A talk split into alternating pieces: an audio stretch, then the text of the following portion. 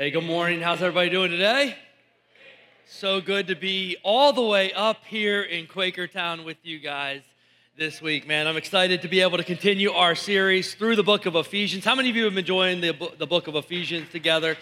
I love, yeah, I love when we take time to just break down God's word and just take our time and really kind of explore all that it has to say for us. And hopefully, it's been challenging to you, and you've been taking time to read through the book of Ephesians on your own, studying. And man, it's been a great time. We're going to be starting the second half of Ephesians today. We'll be in chapter four. So if you have your Bibles, uh, and you can bring your Bibles to church. It's actually encouraged, even though we have the verses up there, bring your Bible as well. But Ephesians chapter 4, we're going to be looking at the first half, verses 1 through 16. And let me just ask you a question. How many of you um, have ever had a time in your life where you realized that you were not uh, as healthy as you needed to be?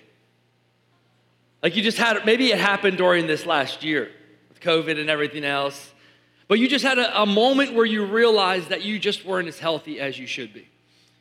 I was thinking about, I don't, I don't often go to the doctor. Anybody else? Like, I don't go unless like I need to. It's an emergency, something happened. I don't go very often, but I was feeling during this this last year uh, that things in my body were not like as good as they should be. I, I was kind of coming to the reality that I'm just getting a little bit older.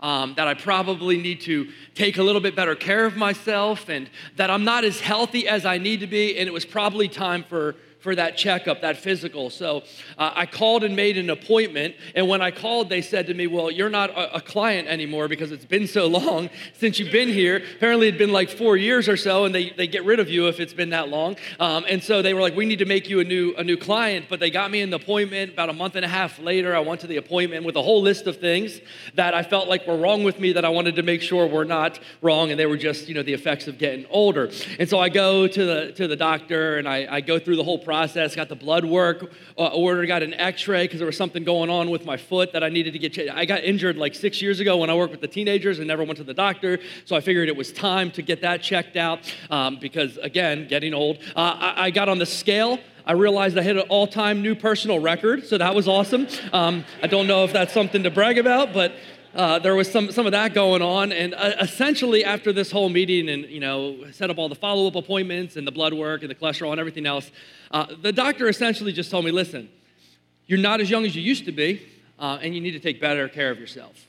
Like, there's some areas and some changes that you need to make if you want to function as best as possible. You need to get this weight under control and lose some weight. You need to change your, your diet up a little bit. You need to have better sleep habits and, and not drink coffee at 11 o'clock at night. You need to do some things differently if you want to function at the optimal way. I mean, you can keep going the way you're going, but you're not going to be functioning the way you're supposed to. You're not going to be at that peak performance. You need to make some changes. And often in our lives, that's what it takes, right? It's those, those moments that we have to have that face to face, that reality, where we have to face the facts in our lives, in our physical lives, that we're not as healthy as we need to be or as we should be. And if we want to be healthy, then we're going to have to make some changes. We're going to have to, to do some things different in order to, to be healthy. Well, in Ephesians chapter 4, it's kind of like that, that checkup. But instead of talking about our physical bodies, what Paul does in this portion of scripture is he talks about another body the body of Christ and the health in the body of, of Christ. And listen, if you're a follower of Christ, if you are a person who would consider yourself a Christ follower Christian, then the Bible is clear that you are part of that, that body. We think back to Ephesians chapter 1 when we started this series. Paul said this in verse 22 through 23. He said, God has put all things under the authority of Christ, and he has made him head over all things for the benefit of the church. And the church is his body. It is made full and complete by Christ, who fills all things everywhere with himself. Another verse that, that very clearly and plainly says it, 1 Corinthians chapter 12, verse 27, it says, All of you together, talking about followers of Christ, are Christ's body, and each of you is a part of it. We are the body of Christ. And, and just as we should be concerned about our physical health, we should. Like, you should be concerned about your physical health. You should be concerned about taking care of yourself. Those are all good things. But even more than just our physical health, we should be concerned with the health of our body as the body of Christ. Just as when we don't take care of our physical bodies, it keeps us from functioning the way we should. When we don't take care of our our spiritual body, the body of Christ, when we don't do the things that we're supposed to do as a body, it keeps us from functioning the way that God has created us to function. And here's what I want you to understand God's desire is for Christ to be fully expressed through his church. Like you have to understand, we talk about this all the time, but we fully believe that Jesus is the hope of the world. That the, the world is very broken. I think we can all agree on that. And, and the only hope for change is Jesus. But here's the thing the church, the body of Christ has always been his tool to bring the mission of hope to the world. And we cannot do that fully if we're not healthy. We can't operate the way that God has called us to operate if we're not fully healthy. And so this morning, I want this to be a little bit of a church body spiritual health check in our lives. As we look at this portion of scripture. Now, before we break down this portion of scripture, I wanna, I wanna kind of just break down the entire overview of the book of Ephesians really quick, just in case you weren't here, but just to kind of understand how we arrived where we're at today. Uh, we've talked about this a lot at the other campus, but the book of Ephesians really can be kind of broken into two parts, right? You have the what they often call the indicative, imperative motives, right? The first half, the first three chapters, um, are, are that indicative side, which is essentially information and facts about who we are in Christ. All the information about, about what Jesus has made possible, what God has done, his plan throughout history. And if you are in Christ, what does that mean for you? You could really, you could really kind of define it like this it's, it's how God sees us in Christ. And can I just say, like, if you haven't been here throughout these last few weeks, right, go back and listen to the sermons and continue to read it because there is so many life-changing i mean like spiritually life-changing transforming truths in those first three chapters that if we would get a hold of in our walk with the lord if we would really grasp who we are what god has done it is completely life-changing. So he starts with all of those things who we are in christ what he's done and then he goes into this second half which we start with chapter four where he really kind of goes from who we are in christ and I think you could define this second one, not only who we are in Christ, but how the world should see Christ in us. Like, what is our response to all that we've learned? What's the response to all that Christ has done? What's the response if we are truly followers of Christ? How should it impact our lives? How should it transform our, our lives? Because our, our beliefs, how many of you understand our beliefs should impact our behaviors? Like our beliefs should transform our actions. It should cause us to live a certain way. So, in response to what Christ has done, in response to what He has made possible for us, what does our lives look like? That's why Paul states at the beginning of this section we're about to look at, he says this word, it's really important word. He says, therefore.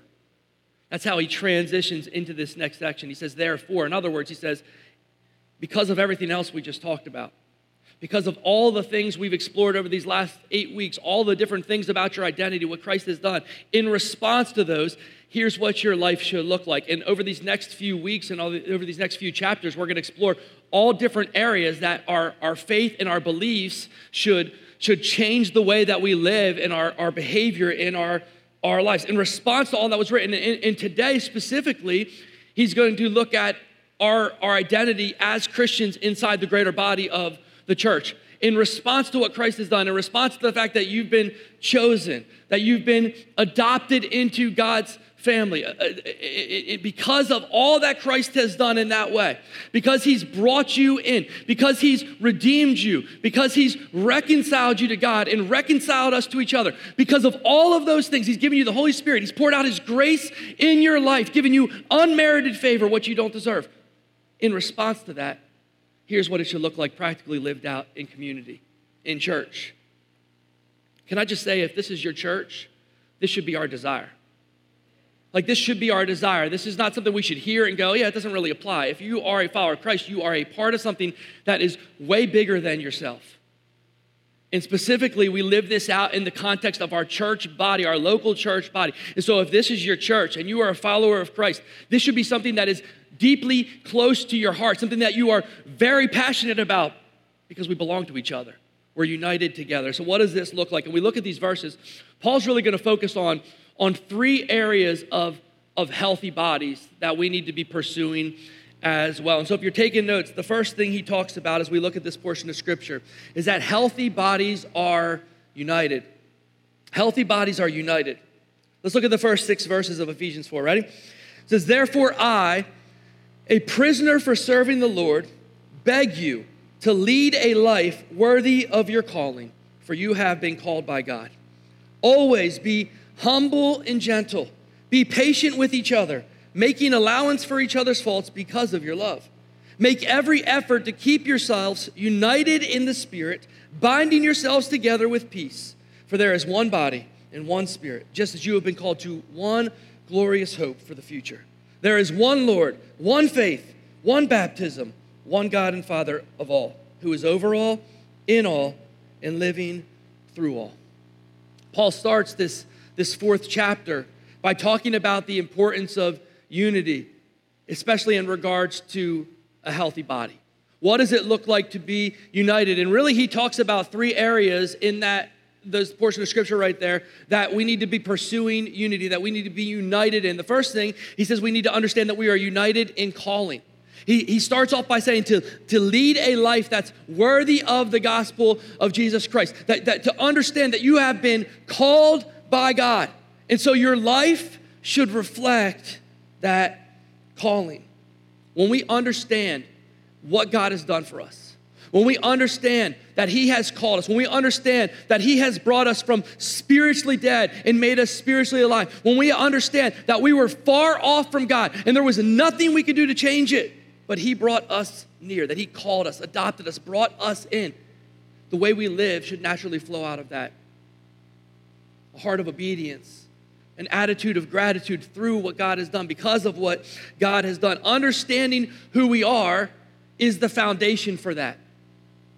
Like understanding your calling is, is vital for, for, for the way that we live our lives. Right beliefs always precede right behavior. You understand that? Like when you believe the right thing, it enables you to live the right way. If you don't believe the right thing, then your actions won't often be right. But when you believe the right thing, you have the right beliefs. And, and when I say this, it's not just about believing like, just kind of like, like we believe in things that aren't really real. Like, I don't want to ruin any kids' dreams here. You know what I'm talking about.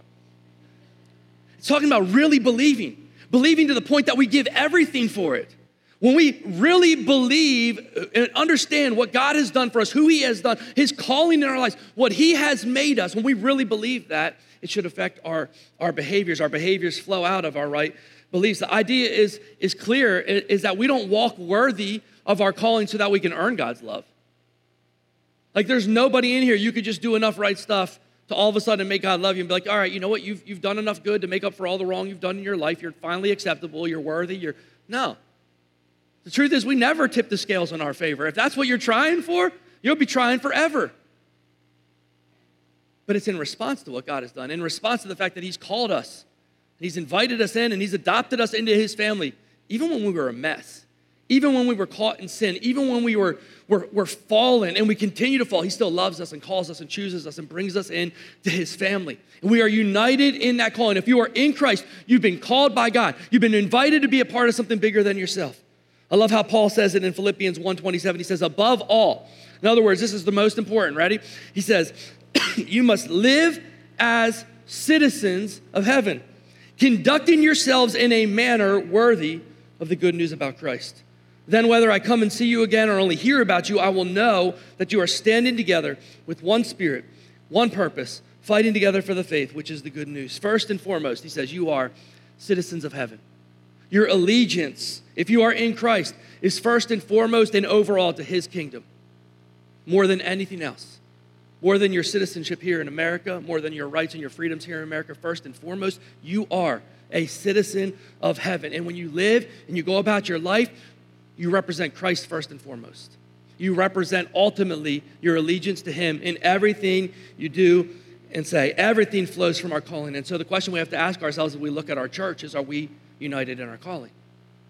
Are we practicing unity in our calling? Are we challenging each other to live lives that are worthy of our calling? Number two leads to the second thing he talks about is that not only are we united in calling, but we are united in Christ like character and conduct. What does it look like to live worthy of our calling? Like, practically speaking, what does it look like for us to live worthy of our calling? It looks like Jesus.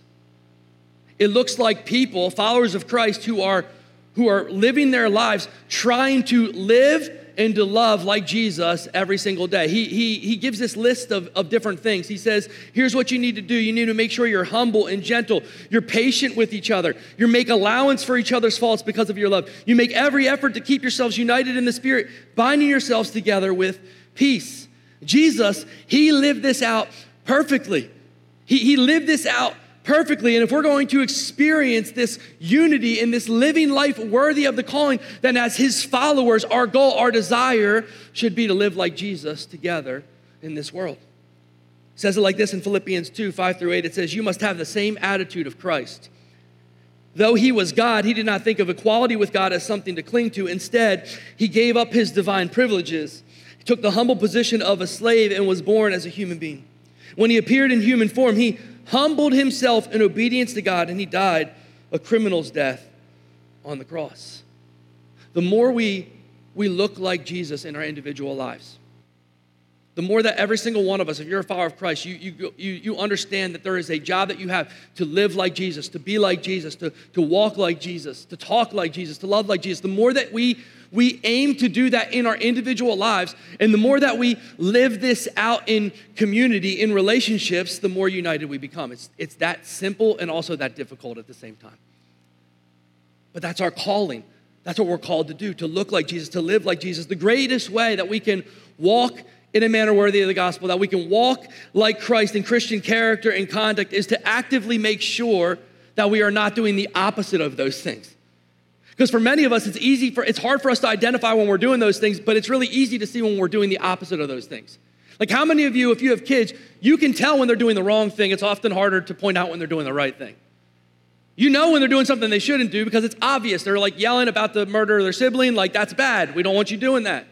But when they do something encouraging, it's often harder for us to point that out. And so it's easier for us to sometimes know when we're doing the opposite of those things. And so what do we do? We have to to just make sure that we're not walking in the opposite way. So, for instance, it's hard for us to walk in humility. It's impossible for us to walk in humility when we are constantly allowing our pride and our, our selfishness and our selfish desires to guide us.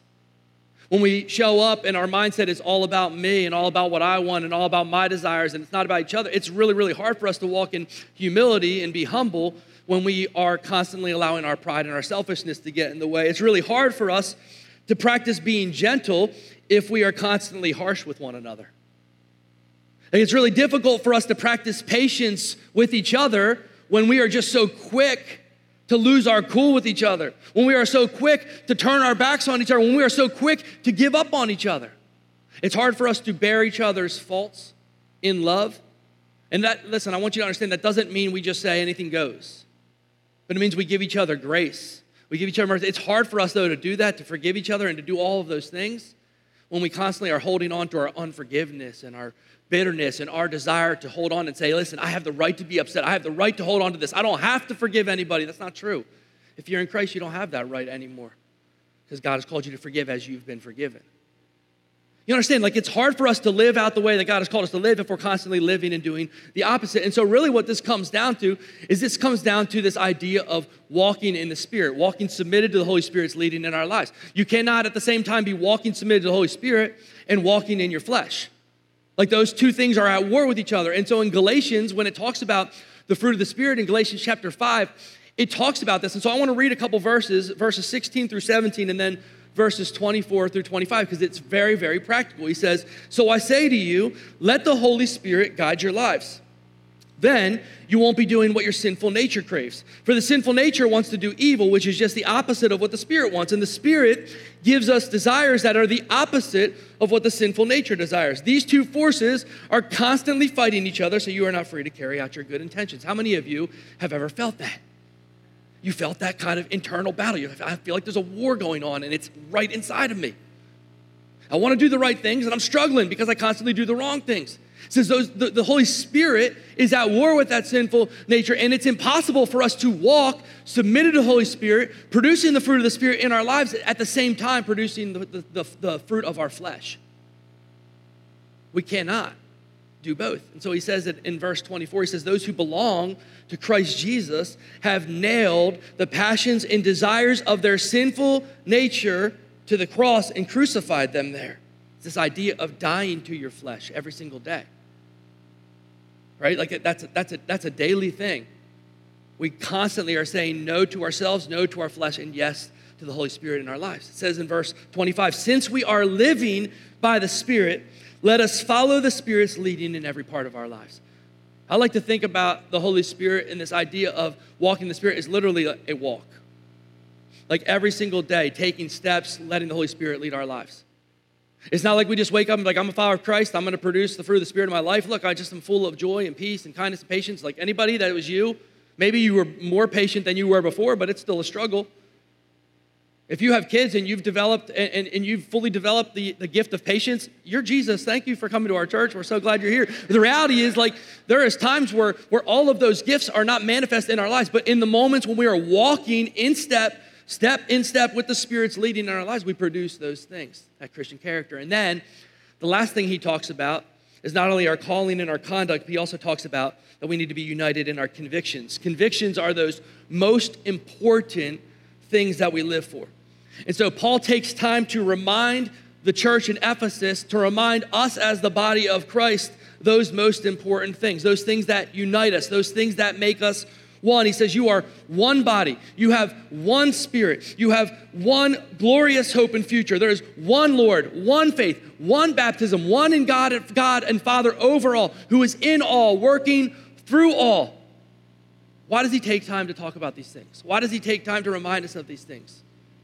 Because oftentimes we have to remember, if we're going to walk in unity, that what brings us together, what unites us, is greater than the things that we often allow to divide us. We fight in the church sometimes about the dumbest stuff. I've seen churches split because of carpet color. That's stupid. That's called completely missing the point. So, any of those times, and listen, we're going to have disagreements. We're not going to always see eye. We're different. When we have those moments, and when those, we're allowing those, those moments, those little things to become the big things, he says we need to bring it back to the most important things one spirit, one God, one hope, one Lord and Savior who has saved us and adopted us and brought us into his family. One God who is working in and through every single one of you as followers of Christ. Stop focusing on the things that divide us and let's make sure that we're focusing on the things that unite us. First sign of a healthy church, unity. United in calling, united in conduct and character, united in convictions. The second characteristic we're going to see in this portion of Scripture healthy bodies are fully functioning bodies. Can I just say this? Unity does not mean sameness. Unity does not mean uniformity. Doesn't mean we all come in here, we all talk the same way, we all dress the same way. We don't have a uniform for church, if you've noticed. Like, we don't, it's not about uniformity. It's not about all of us being the same. Fact is, God has created all of us different. He's given all of us different gifts, talents, and abilities. And the purpose of those things is to be a blessing, to grow the church, to bless the church, to be a blessing to the body of Christ. So he goes on to say in verses 7 through 12, he says this He says, However, he has given each of us a special gift through the generosity of Christ. This is why the scriptures say, when he ascended to the heights, he led a crowd of captives and gave gifts to his people.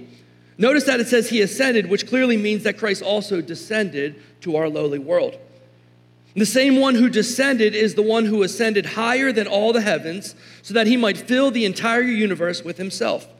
Now, these are the gifts that Christ gave to the church the apostles, the prophets, the evangelists, the pastors, and the teachers.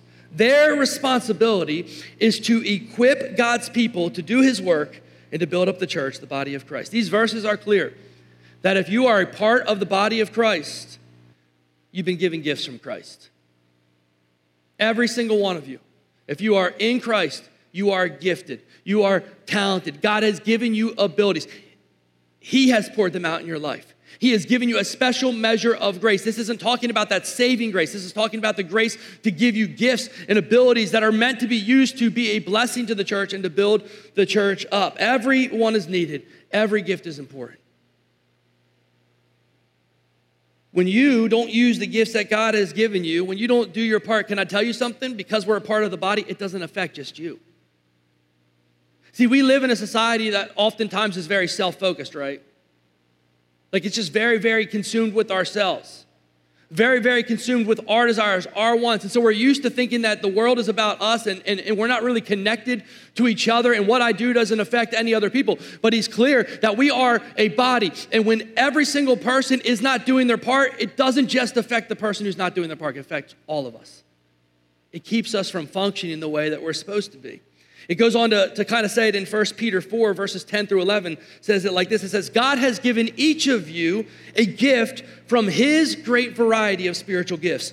Use them well to serve one another. Again, you're gifted. God has given you those gifts, and the best use of those gifts is to serve. Using your gifts to serve others. And he goes on to say, Do you have the gift of speaking? Then speak as though God Himself were speaking through you. Do you have the gift of helping others? Then do it with all the strength and energy that God supplies. Then everything you do will bring glory to God through Jesus Christ. All glory and power to Him forever and ever. Amen. We don't have time to look at all the other verses that kind of confirm this and speak to this, but I want to encourage you write this down or highlight this, put this somewhere. But take time this week to read Romans chapter 12. Take time this week to read 1 Corinthians chapter 12 because in those portions of scripture, they even further kind of explore this idea of the fact that we are the body of Christ, that every single one of us has gifts, talents, and abilities, and that as part of the body of Christ, everything that God has given us is important, is valuable, and is needed in order to help the body function the way we're supposed to. Ultimately, I would say this just like our physical bodies have many parts, and all of those parts are important, so does our spiritual body have many parts. And we all need to do our part to function fully. In verses 11 through 12, he goes on and he talks about the, the gifts that God has given when it comes to church leadership. He says there's these roles of apostles and prophets and evangelists and, and teachers and preachers, shepherds, all these different roles. And he talks about the importance of those roles. And I want you to understand something. I want you to look again at what he says there. What, what does he say? He says, their job is to do everything. Did you see that in there? Because I didn't see it in there. Now, I'm going to be honest with you, this is hard sometimes to preach because it feels self serving if I'm honest with you. And honestly, like my mentality, my dad's been a, been a pastor my entire life, and I saw him leading the way, serving all the time, and there was never a job that he wasn't willing to do. And so that's my, I want that to be my mentality, my heart, and that will never, never change. But I, there's, there's been times that I've had to realize that I can't do everything. And not only that I can't do everything, I'm not called to do everything. Why? Because if we did everything, the church would be very ineffective there would be a serious lid on what we were able to accomplish for God. And so he doesn't say, listen, their job is to do all the stuff, their job is to do everything. He says, no, their job is to encourage you and equip you to do the work of ministry and to build the church. My job, primarily as a pastor, I always like to think of it as like almost like a player coach. You ever you read about a person who's like a player coach? We're part of the game, we want to play, we're in the game, we want to serve with you and everything like that, but it's also our responsibility to coach you as well to reach your full potential, to be who God has called you to be, to use your gifts, talents, and abilities. That's really what it is. we're here. We're going to serve. We're going to lead the way. But we also need to make sure that we are equipping you and challenging you to use your gifts, talents, and abilities because we don't function fully when it's just us doing things and not everybody else using their gifts, talents, and abilities. I think about our church sometimes. And, and I'll be honest, I love our church.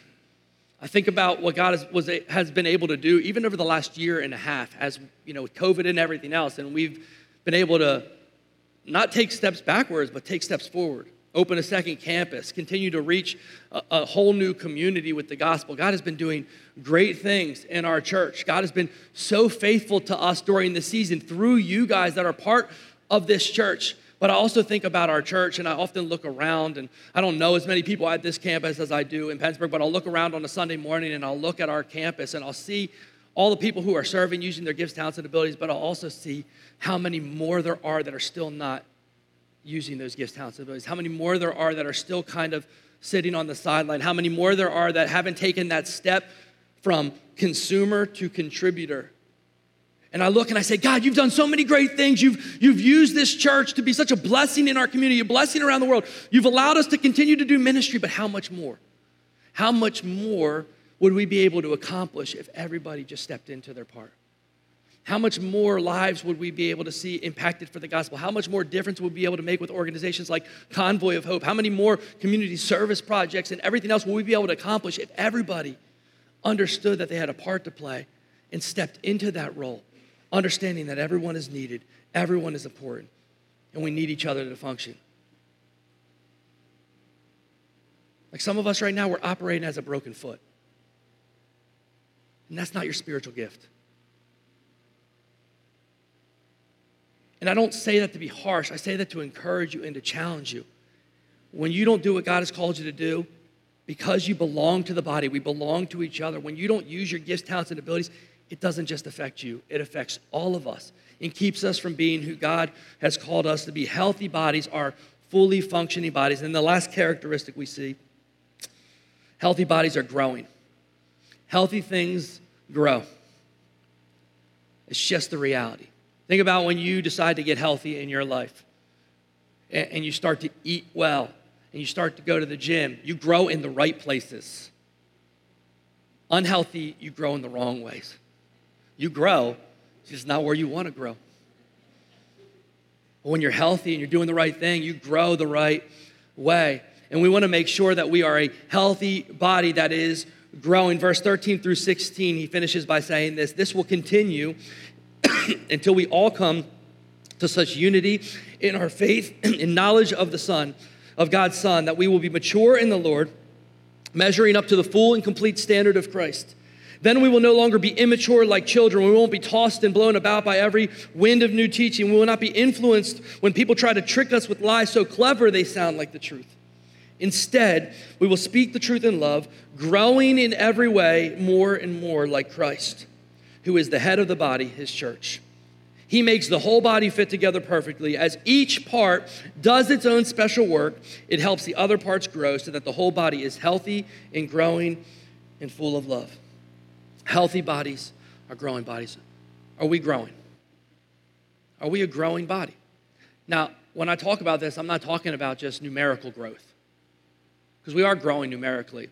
We've seen ourselves grow since we've opened back up after COVID. We've seen ourselves get to more than we were, spread out over two campuses, but more than we were before. But can I just be honest with you? Numerical growth is great, but numerical growth is not always the greatest sign of health. That's, that's just not it. I mean, like, that is, it should be an overflow of health, but it's not the only sign of health. In fact, there's other things that are more important when it comes to growing that will actually lead even more to real numerical growth. But ultimately, are we growing? Are we continuing to take steps? Paul talks about a few areas that we should be growing when it comes to the church, that we should be growing in our walk with the Lord, and that together we should be a church that's full of people who are growing in this way. The first thing he talks about is he says we need to grow in faith and knowledge. A healthy church is one where its people are continuing to grow in their faith and knowledge. They're continuing to grow in their faith, taking greater steps in faith, believing God for more, trusting God in ways they haven't trusted before. Why? Because they've experienced His faithfulness in their life. And so they're not afraid to continue taking those steps of faith. Are we growing in our faith? Are we growing in knowledge?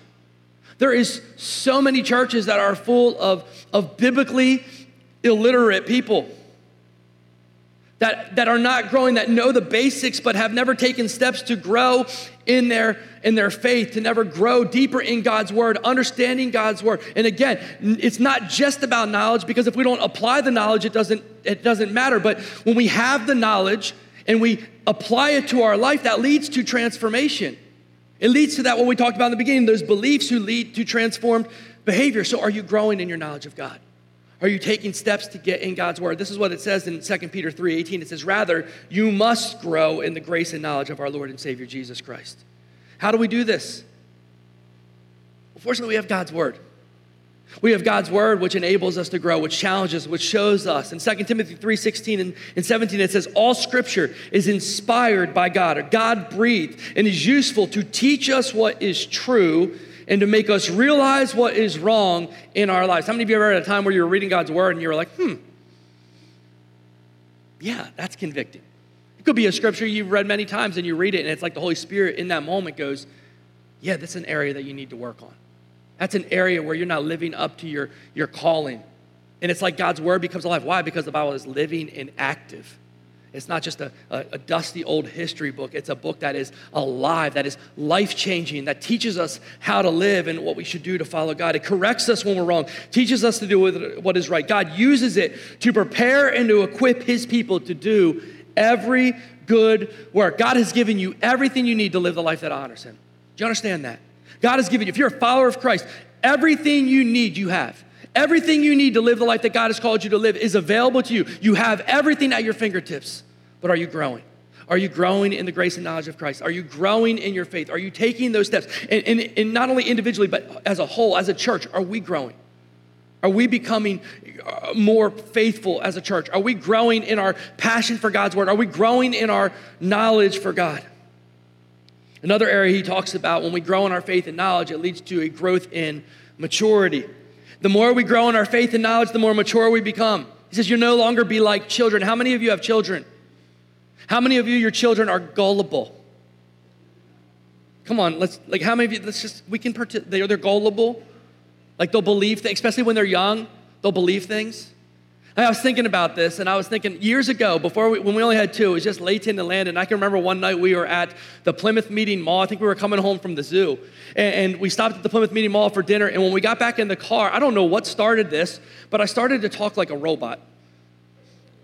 And I had my kids convinced that I was a robot named Dadbot, and that I replaced their dad. And when I say it, I, I think that's really bad parenting, but it was funny um, and cheap entertainment for myself. And I didn't realize they believed me until like weeks later. My, my daughter, as we were praying before bed, she was like, I don't want Dadbot to come back. Um, and I was like, Layton, that was daddy the whole time. I know I'm a really good actor, but that was, I was not a robot. It was always me. I apologize if you actually, but I didn't realize how gullible they can be with stuff like that, how impressionable they can be. And what he's saying, he says, at some point, we need to, we need to grow up in our faith.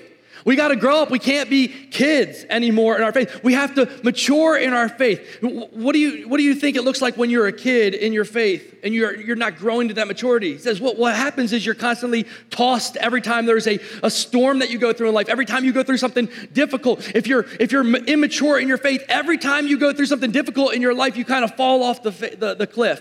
You fall away from God. You run to other things instead of running to God. Why? Because you're immature in your faith. You haven't grown up in your faith. Or, or anytime you hear a new teaching that sounds good, but really is not the truth of God's word, instead of knowing God's word and the truth, you fall for that false teaching. It might sound good, but it might not actually be true. But you fall for it. Why? Because you're not grown up and maturing in your faith says when you're mature, you don't fall for those things. When you're maturing, you don't fall for those traps. You're growing. You're, you're able to stand firm even in the trials that you go through in life. Some of us, we're still drinking out of a bottle when we should be eating, eating solid foods. He says we need to be growing. You need to be growing in your, in your faith. That's why we take time here to preach God's word. Because we want you to grow. But can I just tell you, if this is the only time you're in God's word, if this is the only time in your life during the week where, where you take time in God's word to pray, to worship, anything else, it's not enough. You'll always stay as that gullible little child when you're called to be mature, growing into your, your faith. Says we should be growing to maturity. And then the last thing he talks about is we need to grow in our ability to speak the truth in love. When we are growing in our faith and knowledge, when we are growing in maturity, it brings us to the place, to a place where we are able to speak the truth in love. And, and I want to be very clear. There is something as something called absolute truth. I know we live in a world that's constantly about hey, just speak your truth. just got to speak your truth. Just tell your truth. And the problem is if everybody has a truth, then there's no thing as truth. Like, if everybody's truth is truth, then there's actually no truth. What we often confuse as truth is actually just our, our feelings. And we live based on our feelings and our emotions. And we say, well, that's just my truth. But no, that's actually just your feelings and your emotions. And can I tell you, living based on your emotions and your feelings is a really bad way to live because your heart is deceitful above all else and you're a sinner. And I'm a sinner. And if I live based off of my heart and my emotions, my, my heart and my emotions will often take me in places that I'm not supposed to go. It's not just about our truth, it's about the truth. And Jesus says, I am the way, the truth, and the life. No one comes to the Father except through me. That's pretty, pretty bold. You can't just say Jesus is a good teacher. He's just a good person. No, he says, I am the way, the truth, and the life. No one comes to the Father except through me. There is absolute truth. There is truth that is not objective, that, that's not based on conditions, that, that does not change. It is Jesus. We live in a world that's constantly saying this is, this is right, what is wrong, and what is wrong is right. But it doesn't change that Jesus is the truth, that he is the way, that he is the life. And we need to learn to speak the truth, but we need to make sure that we're speaking the truth in love. Because some of us, we're really good at speaking the truth. We just haven't got the love part down. Like we're good at speaking the truth. We know the truth. We speak the truth. We just don't know how to speak the truth in love. And can I just be honest with you? It starts internally. Because this portion of scripture is, is, is spoken to the body of Christ. Like we think our, our, main, our main job as followers of Christ is to speak the truth to the world. But that's not our main job. Like we get, we get confused sometimes when the world lives like the world. Like we're, conf- we're, we're, surprised when the world lives sinful and the world does things that are opposite of God's will and God's way. And we say, well, it doesn't, shouldn't surprise us because they don't know the truth of God. They've not experienced the truth that is Jesus Christ. And so their lives are not going to live up. And so if we want to earn the right to speak the truth in love to those outside of our body, then we need to be okay with speaking the truth in love to those inside of the body. And I'll be honest with you, I'm much more concerned when the when the church looks like the world than I am when the world looks like the world. Like, I'm much more concerned when we look at our churches and we see each other in our churches, other people who say they're part of the body of Christ, but they live as they're not part of the body of Christ, and we don't, we're not willing to speak the truth of love to them. We're not willing to speak the truth and love to each other, not from a place of condemnation, not from a place of judgment, but a place of love. Why? Because we belong to each other. It's like when, your when your body hurts, like if you're, my, my son has a broken femur right now. I mean, imagine we just want like, yeah, it doesn't matter. It's just your femur. It's not an important bone. You'll be fine.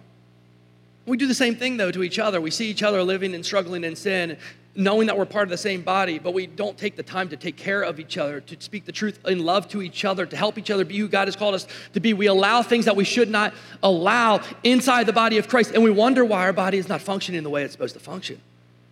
We have to be willing to speak the truth in love. And can I just say this real truth always comes from a place of love. That's why Paul says it like this in 1 Corinthians 13, verses 1 through 3. He says, If I could speak all the languages of earth and of angels, but I didn't love others, I would only be a noisy gong or a clanging cymbal. If I had the gift of prophecy and if I understood all of God's secret plans and possessed all of the knowledge, and if I had such faith that I could move mountains, but I did not love others, I would be nothing. If I gave everything I have to the poor and even sacrificed my body that I could boast about it, but I didn't love others, I would have gained nothing. Everything we do needs to be done in love. Love for each other, for, our, for the body of Christ, needs to be at the root of everything we do. When we love loudly, we earn the right to speak truth loudly. I heard somebody say it like this years ago, and it's always stuck with me, and maybe you've heard this saying, but Said simply, people don't care about how much you know until they know how much you care. Like, people don't care about how much you know. They don't care about all the truth in the world that you know if they don't first understand and know how much you, you care. And so we want to be bold in our ability to speak the truth. We want to be bold in our ability to speak the truth in love here first. We want to be bold in our ability to speak the truth in love out into a world that needs the hope of Christ, but we need to make sure that we are speaking the truth in love from a place of, of love. This morning, as we close, we're going to close with worship and communion. And so, if you didn't get communion when you came in and you'd like to take communion as we worship in just a moment, would you just raise your hand and we'll make sure that um, some of the greeters come around and get you that. But would you stand with me as we close today? Can I just uh, encourage you to know that we, we need each other? Like you are, you are needed. You are gifted. God has called you. He has brought you here if this is your church. And He has brought you here, brought you into the family of God, adopted you into His body. If he, He's done that, it's, it's happened for a reason. And you have a part to play. We're not made to do this on our own. There's no such thing as Lone Ranger Christianity. We are connected as a body. And spiritually healthy Christians, followers of Christ, which is what we should all be aiming to be, lead to a spiritually healthy body. And when we are a spiritually healthy body, that's a world changing body. That's a body that can be impactful in the kingdom. And God has done great things, but I believe that there's more that God wants to do and that God can do. But we will never do what God has called us to do and be who God has called us to be until every single one of us does our part. We will never accomplish it until we understand that we are a part of something bigger than ourselves and we're all needed. We all have a part to play. As we close with worship, communion, first and foremost, I want to give an opportunity for maybe if you're here and you don't know Christ yet. We do this every single week. We will never not do this because this is why we exist. We always want to give people opportunity. If God is tugging at your hearts, God is calling to you today, and today's that day, you need to step, take that, that step, walking into a relationship with God, beginning that relationship with God, being adopted into His family. Can I tell you the good news is that you don't have to do anything to make yourselves worthy because you can't do anything to make yourselves worthy. But, but God, through Christ, did everything for you. The Bible says that He became your sin, who knew no sin, that you might become right with God, the righteousness of God. Today, that relationship starts by simply surrendering your life to Jesus. God, my life is yours. God, I receive your forgiveness. I receive your grace. I receive your mercy. From this day forward, I want to live as a follower of you, walking in your body, part of your body, receiving what only Jesus could do for you. So if there's anybody in here today who's never made that decision, who say, Today is that day, I want to begin as a follower of Christ, would you just raise your hand? I'm going to look around for just a second. If there's anybody here today.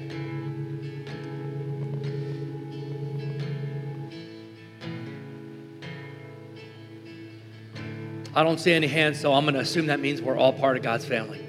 So that means the challenge is for you.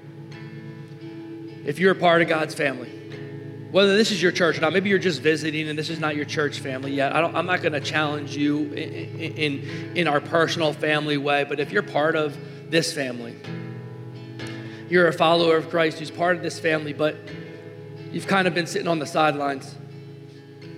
You've been showing up, but you haven't taken that step. You're still living kind of as a consumer. You haven't taken that step to contributor.